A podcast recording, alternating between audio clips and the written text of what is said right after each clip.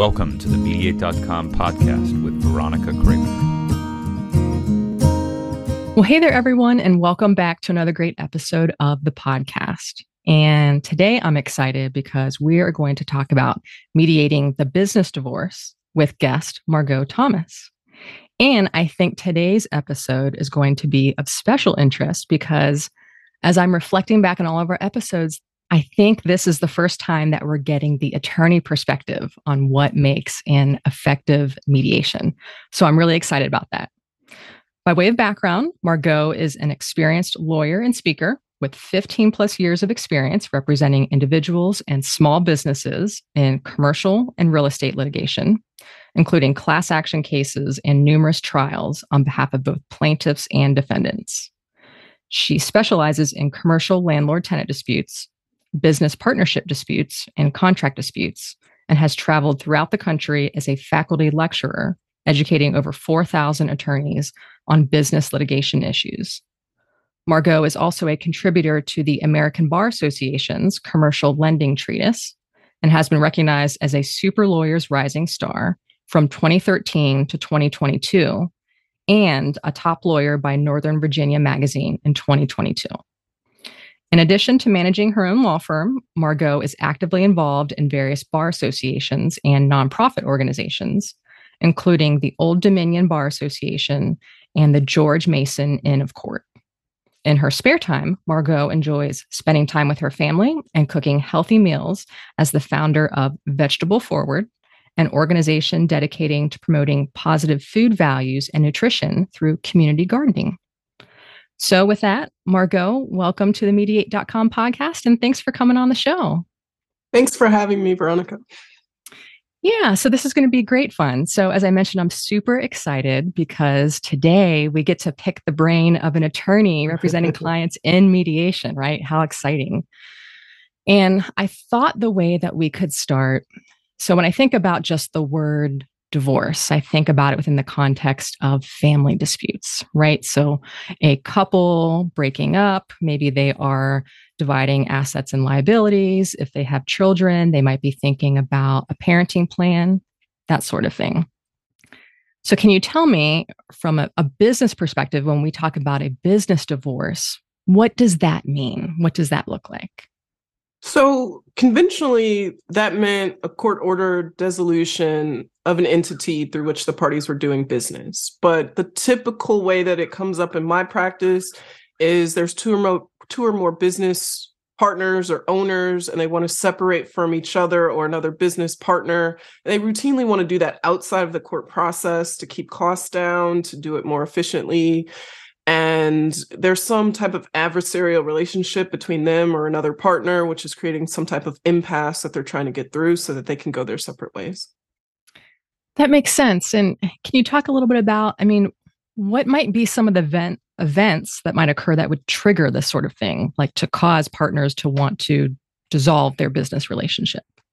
So, similar to an actual divorce, I think the number one cause is a communication breakdown or misaligned expectations and that can run the gamut from performance to level of engagement to the direction of the company to business finances. I mean it just is all across the board but it really stems from their inability to effectively communicate or you know figure out a way forward that they both can live with with respect to the lifeblood of the business. So let's talk about you know now, business partners are at the point of they have a dispute, they know they want to part ways. As we think about mediation as an option, I know you mentioned that, you know, partners may be looking to resolve the dispute outside of a courtroom and perhaps use mediation. So you're an attorney, you represent clients in business partnership disputes. What do you see as effective mediation? And what I'm thinking about is, you know, I'm thinking about there's different styles of mediation. So there's the facilitative style, there's the evaluative style. Mediators have different approaches. Some might be more familiar with the area of law. Um, what do you see having represented clients at these mediations? What do you see as effective mediation? So that's a great question. I think that both the facilitator and evaluator style or hats, as I call them, are really important. And I think it's important to be able to switch between the hats at particular points in a mediation. I mean, at the beginning of a mediation, it may be more effective to listen and actively listen to allow the parties to be heard and be more in a facilitator role between you know the different sides of the dispute and at some point later on in the mediation, it may be more effective to switch to more of the evaluator role and weigh in on some arguments or positions that the parties have taken uh, that may have created the impasse. But I think specifically for business divorces, I think it's really important for me to find a mediator that's going to be able to successfully help the parties focus on the skills um, that they were able to hone to make them become successful business owners rather than on making principle an issue. And I had a mediator who said to me, you know, principle is a crowded platform. And I'll never forget that because I feel like a lot of the business disputes are grounded in a principle related issue. Like I feel like I wasn't heard, I feel taken advantage of, I feel you know whatever the emotion may be but you know that's usually what's fueling the impasse but what i like about business divorces is that the individuals that are usually involved have a very they have honed a skill that allows them to make very difficult decisions sometimes with a little bit of information and have been able to make very effective decisions in growing their business and making it successful. And a lot of that comes down to dollars you know dollars and cents um, time frames um, positioning marketing things like that. And they understand those principles very well and i think that it's important to find a mediator who's help who is able to help them focus on those skills versus on the principle and the feelings that may have stunted their ability to move past this because there is this personal relationship with the other person. That's interesting and uh, i'm curious to kind of unpack that further because it almost sounds like so i'm thinking about so I've read about this kind of couple different ways um, parties make decisions, and one is like more of a values based approach. And when you talked about kind of the principles, what I thought about is, you know, so I haven't mediated business uh, partnership disputes or anything like that, but just other mediations, the concept of fairness comes up, that principle. And sometimes if you have a participant that is focused more on that values based decision making, then everything is evaluated through the lens of what feels fair to me. Versus another type of decision making is that cost benefit approach, you know, time, money, whatever the case may be. So it sounds like from what you're saying is what you found is most effective is a mediator who can guide participants in making that shift from more of an emotional or values based decision making model to a cost benefit analysis decision making model. Yes, something like that. I think that hits the nail on the head because I think that business owners usually deal with the cost and the benefit in making decisions, or maybe even just a feeling that this is a better deal than a than you know option A is better than option B. But when dealing with someone that you know and trust and have been in this type of business relationship with, that ability may be clouded a little bit and your judgment may be more dependent on fairness. And at the end of the day, I think I was listening to a prior podcast and they were talking about everybody being the hero of their own story. It's not important that we agree on that principle in order to move this forward. And I think that it's important to understand that. Um, we don't have to agree that you were wronged by this person. We really, because in business divorces, there's only usually three ways out of this. Like, I'm going to buy you out, you're going to buy me out, we're going to sell the whole thing to somebody else. And neither of those outcomes requires us to agree on who was wronged in this relationship.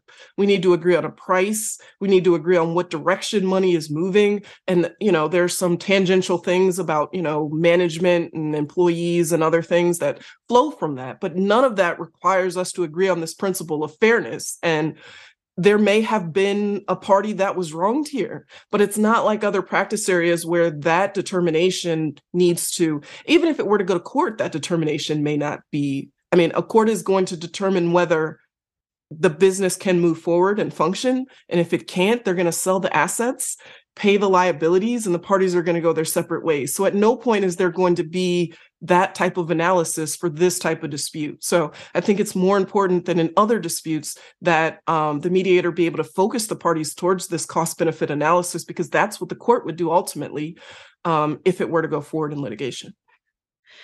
I'm curious, at what point in the dispute do you think that mediation is most effective? Is it at a pre lawsuit phase? Is it once a lawsuit's been filed and maybe parties have done some targeted discovery? At what point do you think it's most effective? My experience, I have done mediations at all different phases. We have done mediation before a lawsuit has even been filed. We have drafted a complaint and sent it and said, maybe this makes sense to mediate. Even before that, we've had um, operating agreements that provide for mediation before we even think about litigation, even before a lawsuit is filed. Um, right after a lawsuit is filed, while dispositive motions are pending, um, pre-trial. I've even had mediations after trial while cases were on appeal and be able to resolve them at that level. And I personally believe that the most effective time frame is when there is like cross motions for summary judgment are a great time for or a motion to dismiss or or there's some pending decision that is going to be made that's going to affect the trajectory of the case. And both parties are unsure about exactly which way that decision is going to go. And i think that that uncertainty makes people more inclined to bend a little bit to reach a mutual resolution because they want to make a decision outside of a third party making a decision that they have to live with. Because you know there's some buy-in if we go to mediation and you decide versus this unknown third person that you know you don't know that is going to make a decision that's going to affect something that you really care about. I mean businesses are to people like their children you know and it's very hard to have a person that you don't even know look at this at a lens that you may not see it through, make a decision that's going to affect your life. So I think that it helps both sides um, come to the table, um, negotiate in good faith, lean in a little bit more if there's this looming decision that's going to be made one way or another with respect to the case. That makes sense. And from your perspective, you know, when you've done these mediations, do you want your mediator to have an understanding of the legal issues? Like, do you are you looking for attorney mediators, um, or are you looking for mediators who maybe aren't attorneys that maybe have certain industry experience? Kind of, what's the the background of the mediators that you're looking for? I'm always looking for mediators that have experience in the area and just a lot of experience in mediation, probably more so experience in mediation than in our specific area.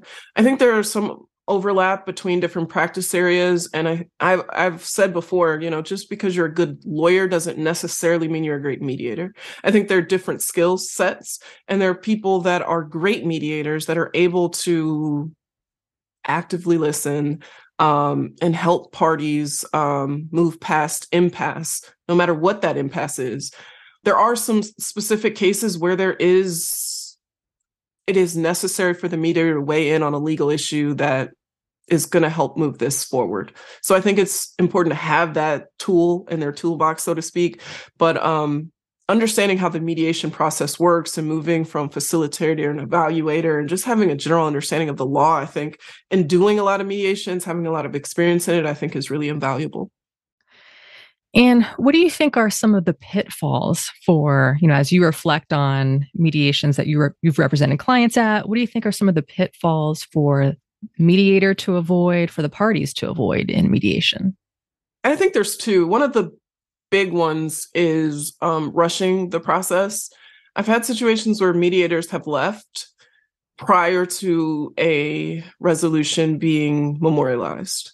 And I think that that is a huge pitfall because the the mediators in those situations were like, yeah, you know, you guys are represent, you know, you have two attorneys on both sides. You guys are perfectly competent and able to draft whatever it is, memorialize the agreement so that we can be done. So I'm just going to leave at this point and you guys go do that. And, you know, it's something about the mediator leaving that it's just inevitable things are going to fall fall apart at that point and i've seen that happen because you know there are discussions that occur that you're not in and that creates a, a lot of ambiguity i mean it is uh, a lot of times the mediator will go back and forth and you will have very little time as the attorney speaking with the other attorney about what the agreement is. So the mediator has the best idea of what the parties agreed to and why.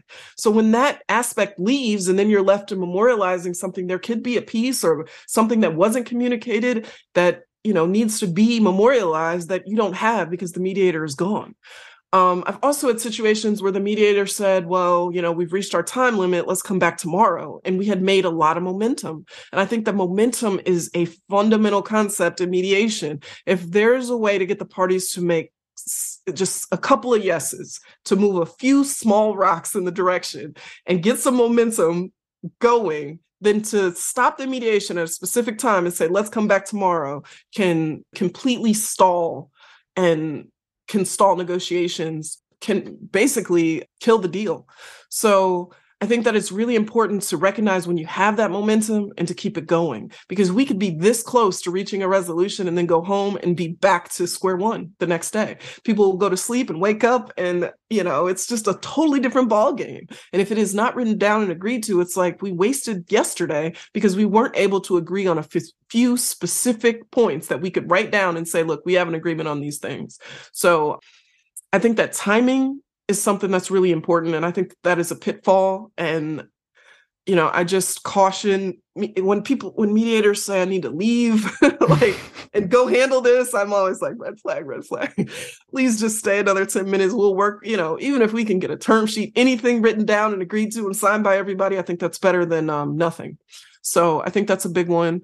I also talk a lot about unconscious bias. I think that's a, a big one too, and not necessarily a pitfall, but I think it's something that mediators and even attorneys need to recognize that we have in certain situations. I don't think it's so much about overcoming unconscious bias, but I think just recognizing that we have it. I think that we have um, proclivities of just believing one side of a story over another or a background kind of creates a perspective on a certain issue that you know we bring into the conversation before we even hear from the parties sometimes and i think it's important to just um, recognize that we have that when going into these situations where we need to to reach a resolution. Yeah that's all really great valuable feedback. I mean like i said at the outset it's it's not often that you have the chance to talk to an attorney and, and get their feedback in terms of what's valuable what do they think is helpful in terms of helping clients move forward. So yeah i mean this is all this is all fantastic great stuff. I really appreciate it. Um you know eh, like I said, this is all really great food for thought. And, you know, as mediators think about what they can do to continuously improve, um, are there any other any other points of feedback or anything that you want to give in terms of what you have found effective in your mediations? Um, I think that's a great question. I, I think that, and I've, I've said it several times today, you know, I think that listening is a huge part of it. I think that preparation is a huge part of it um, the more that we can do before we get into the mediation, I think is going to have um, a huge uh, effect on the outcome. I have had a number of mediators spend a lot of time in pre-mediation discussions with both sides or, you know, each side individually, digesting all the information and the statements, asking for more information if it's needed, understanding what the clients need in order to move forward. And I think it's really helpful for the mediator to ask that question to the attorneys like you know your clients better than i do you know. Do they hate people in robes? Do they are they happy to be in this process or they feel like they're being drugged into a room they don't want to be in you know is there a way that i can gain some rapport with your client? Please tell me. And i think that's that's really helpful. And for me to be able to say look my client is this is their background. This is how they view things. This is you know so that they don't walk into the room blind either you know and they ha- they know what to expect. I mean as the lawyer i think that we're in a great position to help the mediator facilitate that discussion with our client and gain some trust and when mediators, you know, are open to that discussion or engage in that, I think it's certainly helpful and moves the mediation along um, much quicker and effective, more effectively. And that's the real value of mediation too, is that, you know, mediators have the ability to customize the process to the needs of the participants. And so one thing I wanted to ask you just to wrap things up, I wanted to get your take. So from your perspective, to caucus or not to caucus in these mediations? So, are, are you a fan of joint session or separate rooms for the parties? It depends on the, the type of mediation. In some circumstances, as the attorney, I've never met or talked to the client on the other side.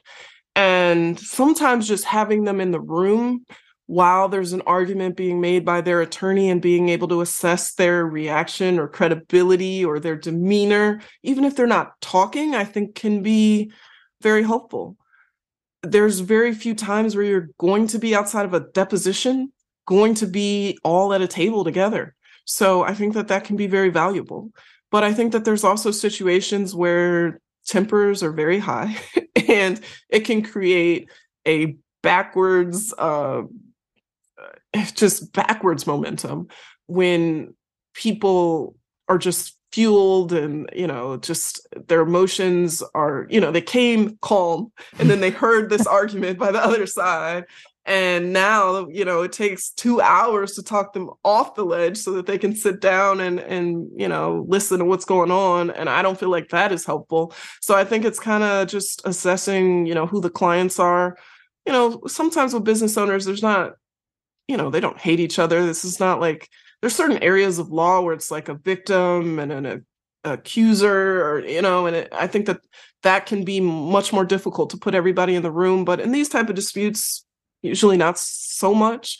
Um the people the business owners are usually working with each other or still you know have some relationship or they're family members so they're going to have some relationship going forward. So you know i think it can be very effective um, I also think attorney only sessions are very effective when used at the right time um, because they're attorneys that know each other very well. I mean, if you're in this practice area, we see a lot of the same people. And um, I think it can be very effective to have the mediator and both attorneys in a room together to try to hammer out some details. Yeah, and that's that's really great feedback. And you know, one thing I wanted to pull out from what you just shared is in terms of managing parties' emotions and avoiding that like negative momentum, if you will, right? I think I've said it before on this podcast. I'll say it again. I mean, I think from the mediator's perspective, managing the emotion of anger is probably the most important emotion to manage because anger just it makes participants less able to perceive risk and it makes people um, you know eh, people can say things that they don't mean or, or, or walk away from settlement offers before they actually give them thoughtful consideration so yeah i hear you i mean that's to me that's like the most that's the most important emotion to manage in the process um, i agree Margeaux, I mean, this has been this has been such an enlightening conversation, and you know, I really appreciate you coming on the show. If there's any listener who wants to to learn about your practice, learn about your work, how can they do so? Our website is thomaslawplc.com. My email is mthomas at thomaslawplc.com. And the phone number is 703 957 2577. Um, I am a business dispute nerd. So if you have any questions or comments or just want to talk about anything that was discussed in the podcast today, I will you know enjoy um, having that discussion because i really love this practice area and would love it to discuss it with any of the listeners well, fantastic. And, and thanks for putting that out there. And what I'll do in the show notes for this episode, I'll go ahead and put a link to your website so that listeners can easily access that. Wonderful. Thank you. Well, Margeaux, like I said, this has been fantastic. Thank you so much for coming on the show today. I really appreciate it. I appreciate you having me. Have a great one. Thanks. You too. All right, friends. Well, that wraps up another great episode of the Mediate.com podcast. We'll talk to you next time.